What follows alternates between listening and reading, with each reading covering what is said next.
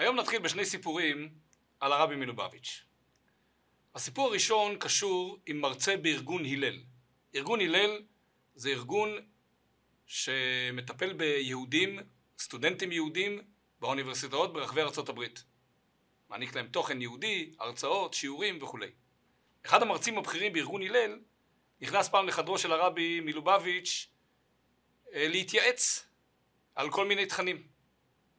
אחת הנקודות שהוא אמר שהרבי אה, אמר לו ושיתף אותו בתובנה הזאת הייתה בנוגע לרמת ההרצאה.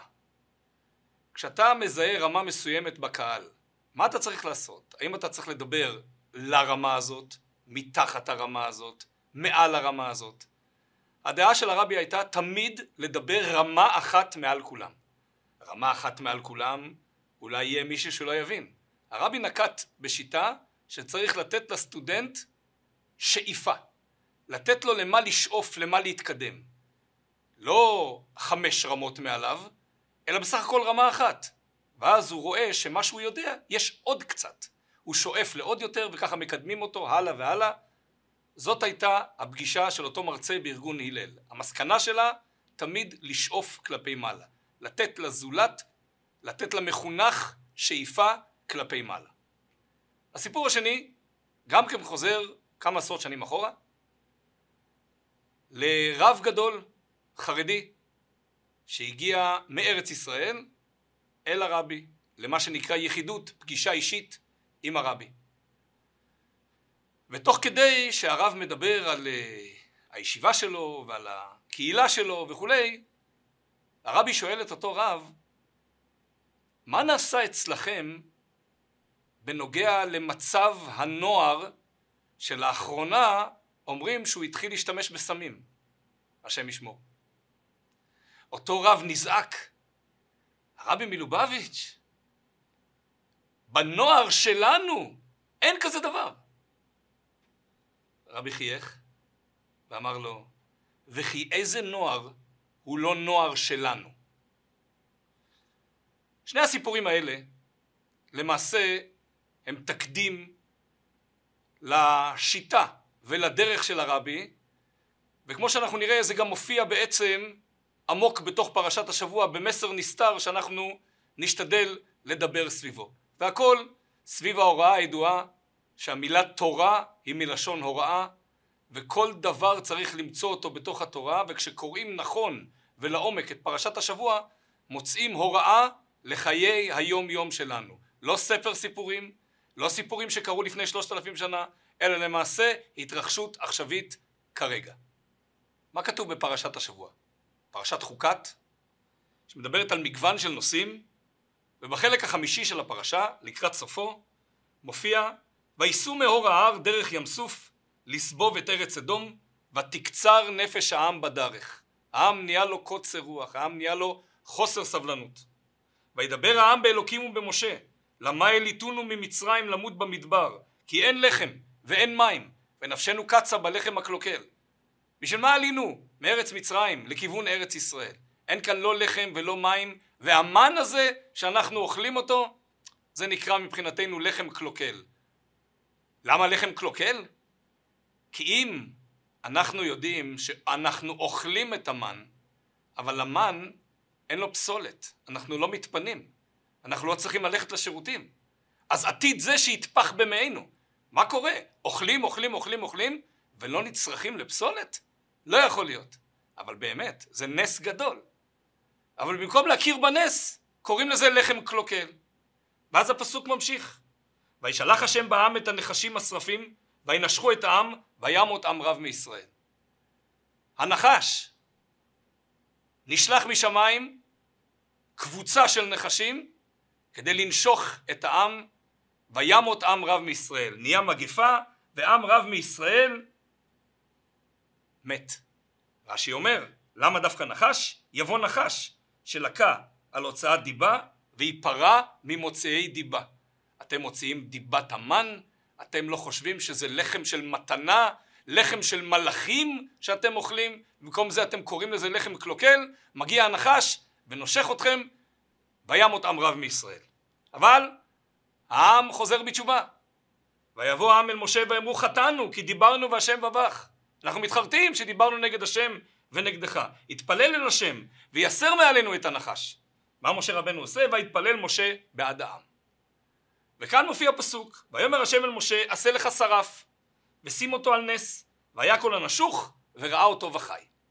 שים שרף, שים נחש, שים אותו על נס, מקום גבוה, והיה כל הנשוך, כל מי שמקבל נשיכה מהנחש, וראה אותו וחי.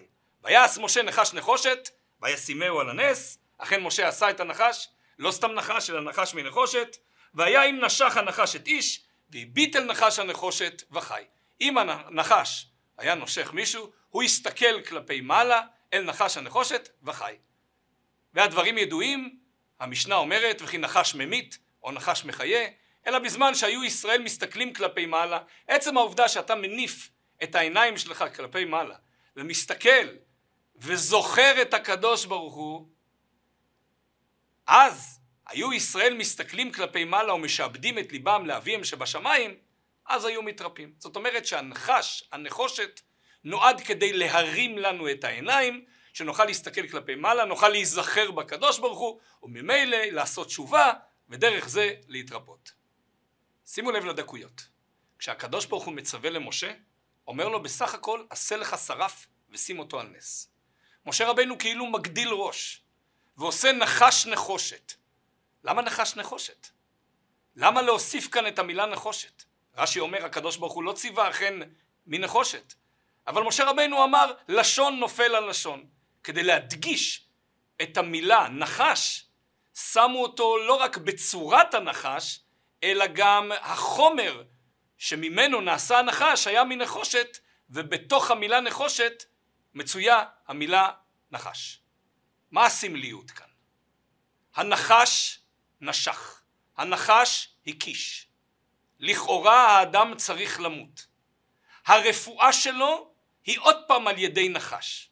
כלומר, אותו דבר שיכול לגרום לך חס ושלום למוות, לחידלון, לא להיות, אותו דבר, בשימוש אחר, בצורה יותר חכמה ונבונה, אותו דבר עצמו, לא דבר אחר, הוא הדבר שיכול לרומם אותך למעלה ולגרום לך לחיות ולקבל חיות. בוא ניקח את המושג הזה לכמה מקומות. ראשית בוא נדבר על בעלי תשובה.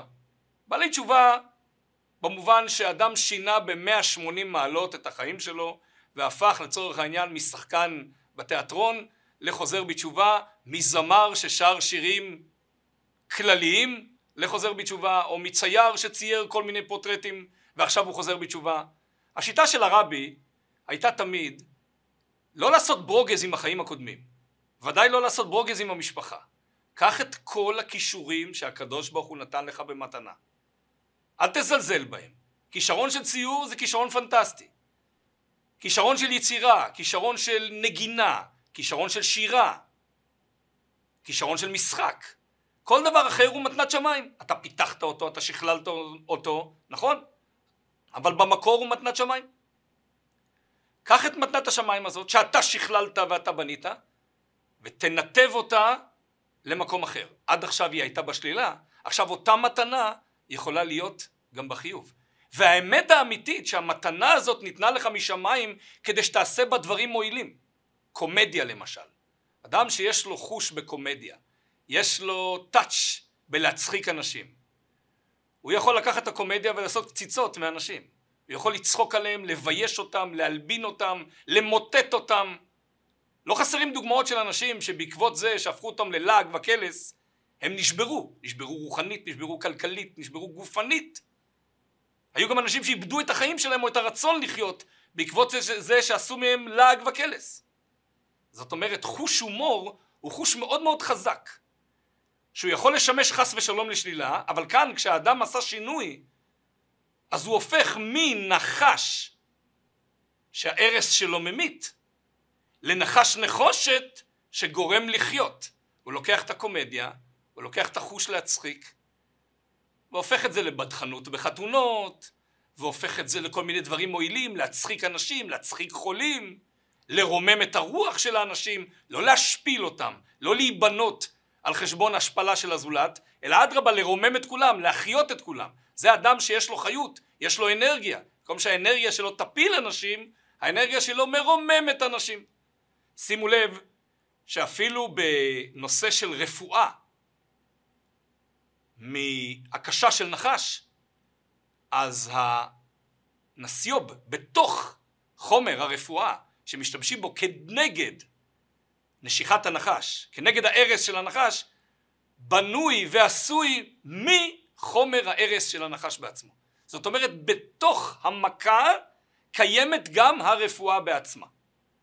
אז במובן של בעל תשובה, זה לעשות את השינוי הדרסטי הגדול של במקום להשתמש במתנות שמיים לשלילה, אנחנו משתמשים בזה להסתכל קדימה, נחש נחושת, להרים את העיניים ודרך זה להתקרב לקדוש ברוך הוא. אפשר לקחת את זה גם לחיים האישיים. כשבן אדם ניחן לצורך העניין באש, מה עושה אש? אם אנחנו לוקחים גפרור ושמים אותו מתחת לווילון בבית, אז חס ושלום כל הבית נשרף.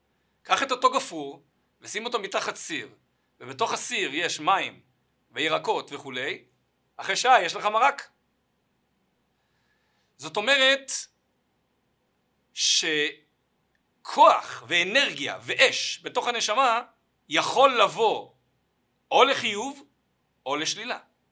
או שזה נחש שהורס אותי או הורס את כל הסביבה שלי, ואז אנחנו מקבלים אדם עצבני, ואז אנחנו מקבלים אדם שהאנרגיה שלו תועלה למקום שלילי ולמקום ששורף את כל מה שסביבו, או שאדם לוקח את האנרגיה הזאת ומשתמש בה ל...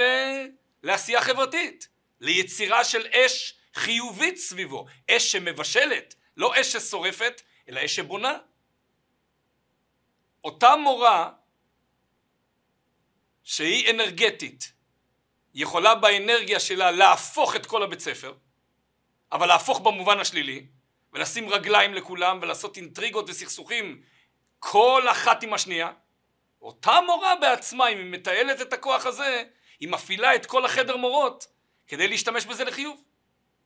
ואותו דבר קרירות, אדם שניחן בקרירות. אז הקרירות יכולה להיות אדישות לסביבה, לא מעניין אותי מה קורה. כן צריכים, לא צריכים, אנשים מסביבי, קורה להם, לא קורה להם, זה בכלל לא מעניין אותי. אני קר, אני אדיש, אני לעצמי. ואפשר את אותה קרירות לקחת במובן הזה שגם כשאומרים לך דברים, וגם כשמעליבים אותך, וגם כשפוגעים בך, ולמקללי נפשי תידום, כמו הקטע לפני עושה שלום, שאנחנו אומרים בתפילה שלוש פעמים בכל יום, ולמקללי נפשי תידום. אני אדיש, אז קיללו, אז אמרו. לא נורא. האמרה באנגלית אומרת Sticks and stones can break my bones, but words can never hurt me. מקלות ואבנים יכולים לשבור לי את העצמות, אבל מילים לא יכולות להזיק לי. אז אם אנחנו הולכים בכיוון הזה, אז הקרירות הזאת עוזרת, והבן אדם לא מתפעל. זאת אומרת, אותה תכונה בדיוק יכולה להיות או הנחש שהרג אותך, או נחש הנחושת שגרם לך רק להתקדם, וכמובן הכל בהסתכלות שלך. הכל בכמה אתה מוכן להרים עיניים לשמיים ולהסתכל קצת יותר גבוה ולראות מעבר לאופק ומעבר לארבע אמות הפרטיות שלך אלא לראות אופק קצת יותר גבוה ודרך אותה תכונה שאלוקים נתן לך שנתן אותה באמת כדי להתקדם לא כדי שיהיה לך נסיגה בחיים לא כדי שיהיה לך נפילה בחיים אלא כדי שתוכל להתקדם להשתמש בתכונה הזאת למקום הזה ולדעת לנצל אותה אז זה המשמעות של נחש ונחש נחושת בעבודה הפרטית שלנו. עכשיו יש גם פן שלישי, ועליו אני רוצה קצת להרחיב. הרבה קולמוסים נשברו על איך גורמים לנוער שלנו, הנוער של היום, להתקדם בעבודת השם. איך נותנים לו את השייכות של נוער שלנו? כמו שאמרנו בסיפור בהתחלה, איזה נוער הוא לא נוער שלנו? איך נותנים את השייכות הזאת? איך מקדמים אותם, איך מרוממים אותם. ובכלל, איך צריך להיות היחס הנכון לכל מתבגר ומתבגרת שנמצא איתנו בבית והוא בתחום האחריות שלנו. אז לצערנו היום, בהרבה מקרים, הנוער הולך שבי אחרי מראה חיצוני, אחרי תרבות דיבור אולי שלא לרוחנו, תרבות לבוש שלא לרוחנו, חברים שלא לרוחנו, וכל מיני דברים שמבחינתנו נחשב ירידה ואיזושהי הידרדרות. דבר ראשון הוא נוער שלנו. דבר ראשון אנחנו צריכים לשמור על תחושת השייכות. לא משנה באיזה מצב, לא משנה באיזו צורה נמצא הילד שלנו, הוא שלנו. הוא שייך אלינו, אנחנו אוהבים אותו, ואנחנו מרגישים שהוא חלק מהמשפחה שלנו. ואת הדבר הזה, איפה שזה חסר, צריך להוסיף ולהדגיש, וההורים חייבים להתאמץ על הדבר הזה, לתת באמת, לא רק כלפי חוץ, אלא לתת באמת תחושה, לא ויתרנו עליך. אנחנו לא רק אוהבים אותך בפוטנציאל, אותך או אותך, לא רק אוהבים אתכם בפוטנציאל, גם מרעיפים את האהבה הזאת בצורה גלויה, וגם משדרים אותה ודואגים שגם תרגישו אותה כלפי חוץ. הצרכים שלכם חשובים לנו, הצרכים הגשמיים, אבל גם הצרכים הרוחניים. למרות שיכול להיות שאתם כבר במצב שאין לכם צרכים רוחניים, לא נכון. אנחנו חושבים שגם הצרכים הרוחניים שלכם, לא רק גם, אלא באותה מידה לפחות כמו הצרכים הגשמיים, חשובים ויקרים לנו. אז באותה מידה שאנחנו אוהבים, אנחנו גם דורשים. אנחנו גם מצפים. אנחנו גם היינו רוצים שתלכו בדרך שאנחנו מתווים. כשאתם תתחתנו בעזרת השם ויהיה לכם בית, אתם תתוו דרך משלכם. בינתיים אתם בתוך תחום האחריות שלנו. בתוך תחום האחריות שלנו יש לנו מגבלות. גם אהבה גדולה וגם מגבלות. גם עשה טוב וגם סור מרע. והדברים לא סותרים. והדברים הולכים ביחד. מכיוון שאנחנו נורא אוהבים אתכם, לכן אנחנו גם מציבים לכם גבולות. ופה נכנס הסיפור של נחש הנחושת. במקום לראות בילד נחש, במובן הזה של הרסת לי את החיים, הקשת אותי, מיררת לי את החיים, תסתכל, תראה מה קורה בגללך בבית, השלום בית הוא לא שלום בית, הילדים הקטנים מסתכלים עליך ומחקים אותך, הבית על גלגלים בגללך. אלה הכל מילים שלא בונות ולא יוצרות ולא מקדמות לשום מקום. במקום זה בואו ננסה גישה אחרת. במקום להיות נחש, אתה נחש הנחושת. אנחנו רוצים א', להציב לך, להציב לך סטנדרטים יותר גבוהים שתשאף אליהם. להציב לך מקום ושאיפות ודרך כדי שתרגיש שאתה בעצמך מתקדם בקצב שלך. לתת לך תחושה של נוער שלנו ומצד שני גם להראות לך שאתה יכול להתקדם. אולי בקצב קצת יותר איטי מהשאיפה המקסימלית שלנו, אבל גם אתה יכול להתקדם. לדוגמה, שולחן שבת. שולחן שבת זה זמן שבלאו הכי כל המשפחה מתכנסת, ואנחנו יכולים או להפוך אותו לשולחן שבת סתמי, שבו מגישים מנה אחר מנה, מדברים ומפטפטים על דה ועל הא, ונגמר ברכת המזון ושלום. או במקום זה, זה יכול להפוך להיות שולחן שבת של תוכן.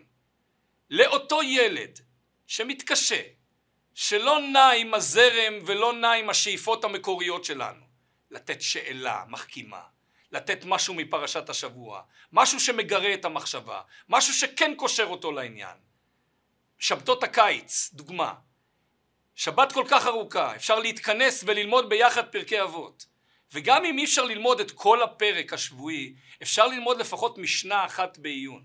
ולחשוב על המשנה הזאת, לחשוב עליה לפני, גם אבא וגם אימא. לחשוב עליה, לחשוב עליה לעומק, לראות איפה במשנה מסוימת בתוך הפרק הזה יש מסר שיכול לחלחל לילד, שיכול לתת לו תחושת שייכות בין המשנה לבינו. למרות שהמשנה נכתבה לפני אלפיים שנה, היא רלוונטית גם להיום. וכשאנחנו נציג את זה בצורה הנכונה, עם כל החיות, עם כל ההתלהבות, עם כל האכפתיות שיש לנו כלפי הילד, הילד גם ימצא את המשנה הזאת כרלוונטית לחיים שלו. או, פשש, זה מה שכתוב במשנה? כך כתוב, כך אמר רבי עקיבא, כך אמר רבי טרפון, כך אמר אה, כל טענה אחר? זה מדבר אליי. איפה יש עוד מזה? איפה אוכלים עוד קצת מזה? אז אנחנו קורבים אותו לאט לאט לאט, בדרכי נועם ובדרכי שלום, לאמת, למסורת, ליהדות, למה שאנחנו מאמינים בו. אז זה לא יכול לקרות בשנייה אחת, אבל לאט לאט, עם הרבה תפילות והרבה אמונה והרבה תקווה וסייעתא דשמיא הענקית שהקדוש ברוך הוא יעזור, הוא גם ימצא את הדרך ואת המסילה איך הוא מתחבר בחזרה. זה לא חייב להיות העתק אחד לאחד למה שאנחנו חושבים כאידיאלי, אבל הוא ימצא את הדרך שלו לתורה. אלה שני הסיפורים שפתחנו איתם. א', לתת לכל ילד תחושה שהוא הנוער שלנו, שהוא חלק מאיתנו ואנחנו לא מוותרים עליו בשום פנים ואופן. וב', לתת לו משהו להסתכל עליו כלפי מעלה. לגרום לו לנחש נחושת פרטי משלו, שהוא יוכל דרכו להרים את העיניים ולהתבונן קצת מעבר למה שהוא רגיל, לסטנדרט היומיומי שלו. וכשהוא מתבונן מעבר הוא גם שואף למעבר ולאט לאט הוא מוצא את עצמו מתקדם. שבת הקרובה, שבת ג' תמוז, חל יום ההילולה של הרבי מלובביץ', וכמו שראינו בשני הסיפורים האלה, זאת דרכו של הרבי. אל תספר כמה הילד שלך או הילדה שלך לא בתלם. אל תגיד כמה הם ירדו, כמה הם נפלו, כמה הם לא שייכים, כמה ריחקנו אותם. במקום זה תשקיע את האנרגיה בלתת להם אתגר. לא לוותר עליהם, לא לוותר במובן של אהבה וגם לא לוותר במובן של האתגר. תן להם אתגר ששייך אליהם. לכל אחד יש הרמת עיניים בקצב אחר. כל אחד מרים את העיניים גם לגובה אחר. לכל אחד יש קומה משלו. ילד קטן שמרים את העיניים רואה איקס, אדם מבוגר שמרים את העיניים רואה יותר מעבר לאופק. תן לילד, תן למתבגר את האופק הפרטי שלו, מצד אחד לעמוד על עקרונות, מצד שני גם לקרב. הווה מתלמידיו של אהרון, אוהב שלום ורודף שלום, אוהב את הבריות דבר ראשון. לשדר אהבה וגם מקרבן לתורה. לא לוותר על עקרונות, אבל לקרב לאט לאט בדרכי נועם ובדרכי שלום. נלמד מהרבי, נלך באורחותיו, בעזרת השם נזכה לגאולה האמיתית והשלמה במהרה בימינו, אמן.